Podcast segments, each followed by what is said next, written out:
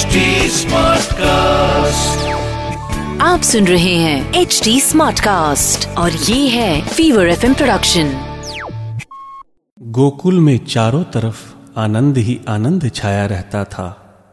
वहाँ के निवासी श्री कृष्ण की बाल सुलभ लीला देखते नहीं अघाते थे और श्री कृष्ण नित्य नूतन लीला से सबको आनंद में सराबोर करते थे। नंद बाबा के भाग्य का तो कहना ही क्या था। उनके सौभाग्य को देखकर बड़े बड़े तपस्वी ऋषि मुनि भी सराहना करते थे। भला साक्षात आनंद घन परमात्मा ही जिनके बालक बनकर अपनी लीला से जिनको रिझाने के लिए नित्य प्रति नवीन लीला की योजना बनाते हैं, उनके सौभाग्य की बराबरी कौन कर सकता है। एक दिन नंद बाबा नित्य की भांति प्रातःकाल अपने इष्ट भगवान शालग्राम के पूजन अर्चना के लिए पूजा गृह में गए। कन्हई भी नवीन लीला करने के उद्देश्य से छिपकर उनके पीछे पीछे लग गए। नंद बाबा ने ठाकुर जी को स्नान करवाया, चंदन फूल माला चढ़ाया, उनका सुंदर वस्त्र और आभूषणों से श्रृंगार किया, भोग लगाया। उसके बाद उन्होंने मधुर स्वर में ठाकुर जी की आरती की। फिर आंखें मूंद कर ठाकुर जी से उन्होंने प्रार्थना करते हुए कहा, दीनानाथ, कन्हैया के सलोने मुखड़े और मधुर चितवन ने मुझ पर जादू सा कर दिया है।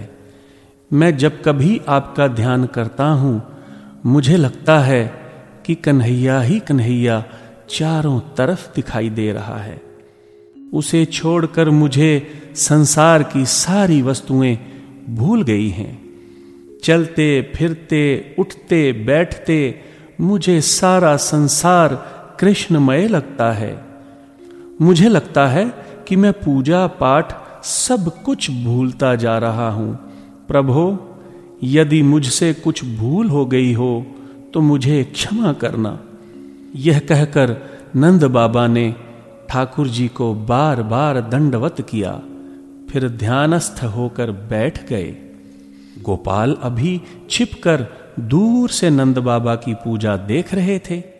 जब उन्होंने देखा कि बाबा ने आंखें मूंद ली हैं, उनके मन में एक नया खेल सूझा। वह धीरे धीरे पैर दबाकर अपने बाबा के पास पहुंचे ताकि उनकी आहट सुनकर बाबा का ध्यान ना टूटे। वे थोड़ी देर तक चुपके से ठाकुर जी के पास बैठकर टकटकी लगाए उन्हें देखते रहे। फिर ठाकुर जी को सिंहासन से उठाकर अपने मुख में रख लिया और धीरे से अपने स्थान पर आकर लेट गए। इधर जैसे ही नंद बाबा का ध्यान टूटा, सामने सिंहासन से ठाकुर जी को गायब पाया। उनके आश्चर्य का ठिकाना ना रहा। सोचा, अभी अभी तो मैंने पूजन करके ठाकुर जी को सिंहासन पर पधराया था, वे अचानक कहाँ चले गए। नंद बाबा घबरा कर चिल्ला उठे, नंद रानी, ओ नंद रानी, तू कहाँ है? जल्दी आओ, आज तो महान आश्चर्य हो गया। अभी अभी मैं ठाकुर जी को उनके सिंहासन पर पधरा कर उनका ध्यान कर रहा था, तो अचानक पता नहीं कहाँ गायब हो गए। कहीं तुमने तो उन्हें उठाकर कहीं नहीं रख दिया है। अचानक उन्होंने देखा कि उनका प्यारा लाडला कन्हई ठाकुर जी को अपने मुंह में रखे हुए मंद मंद मुस्कुरा रहा है।